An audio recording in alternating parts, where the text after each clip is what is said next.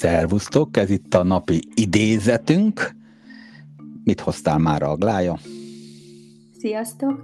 Ma Marcus Aurelius-tól hoztam egy idézetet. Így hangzik. A fájdalom nem egyéb, mint a fájdalom élén képzelete. Feszítsd meg erődet, hogy ezt a képzeletet megváltoztasd. Vest ki magadból, ne panaszkodj, és a fájdalom megszűnik. Hmm. Hát Marcus Aurelius kemény gyerek volt. Lehet, hogy ez a mindennapokban már nem így működik, bár belőle kinézem, hogy ő ezt tényleg így csinálta. Fú, ez ilyen, ez ilyen kicsit egyet is értek, meg nem is értek vele egyet.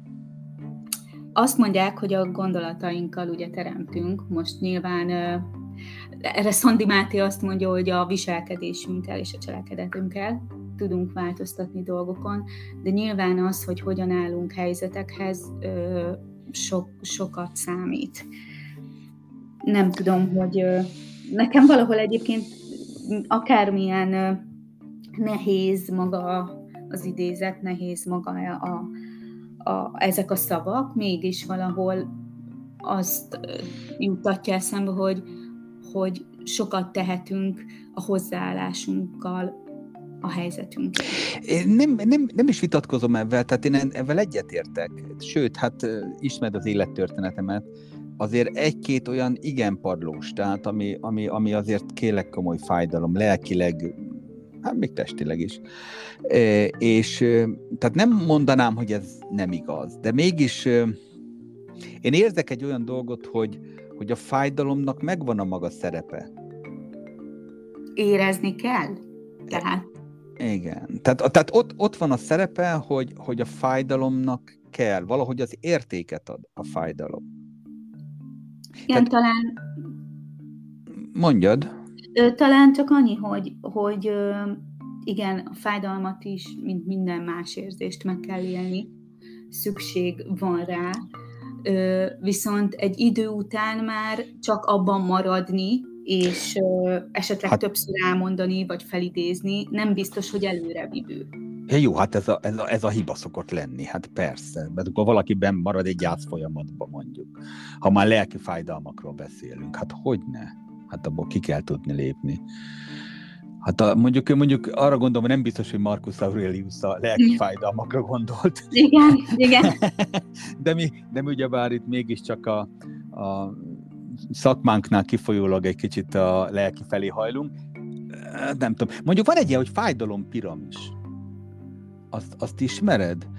Majd el lehet, lehet, hogy először kikotorom, van egy ilyen idézet is róla. A fájdalom piramisról, ami azt jelenti, hogy végül is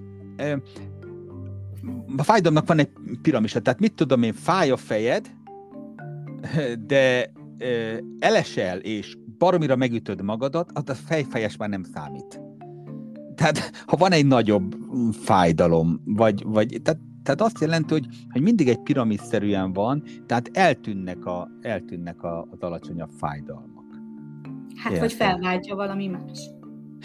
Igen, hát mondjuk azt nem azt jelenti, hogy úgy gyógyítsd a fejfájást, hogy mit tudom, menj neki a falnak, vagy itt csinálj magadnak egy balesetet, de, de, de igen.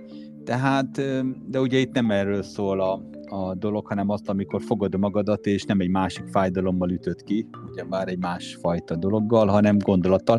De hát ha ki tudja ütni egy másik fájdalom, egy nehezebb dolog, akkor ki tudja ütni egy jó gondolat is akkor ezek szerint. Uh-huh. Ez jó elgondolkoztató. És különben csináljuk. Tehát oké, okay, ez most jól hangzik, de mindig van egy ilyen dolog bennem, hogy az idézeteket úgy kirokjuk, meg látják, ú, és ez jó, és utána tovább menjünk 20 másodperccel később. De, de valójában ezt csináljuk is azért, nem? Igen. Hát napi szinten. Csak mikor, minek hívjuk. Uh-huh. Nem kell ez hadvezérnek lenni. Ő is csak ember volt. Állítólag. De azért kemény. Hm, jó volt. Ez most egy kicsit elgondolkoztató. Tehát úgy, hogy, hogy egy kicsit ellentétes volt, egy kicsit benne volt egy kettős érzelem, de jó. Jó Igen, volt hozzá. Nem maga a keménység, hanem azt a látságot is meg kell találni benne, ami, ami, ami lehet, hogy nem a hadvezér, hanem a, az emberből jött. Oké, okay. hozzá sok ilyet. Na, oké. Okay. Szia, szia! Szia, sziasztok!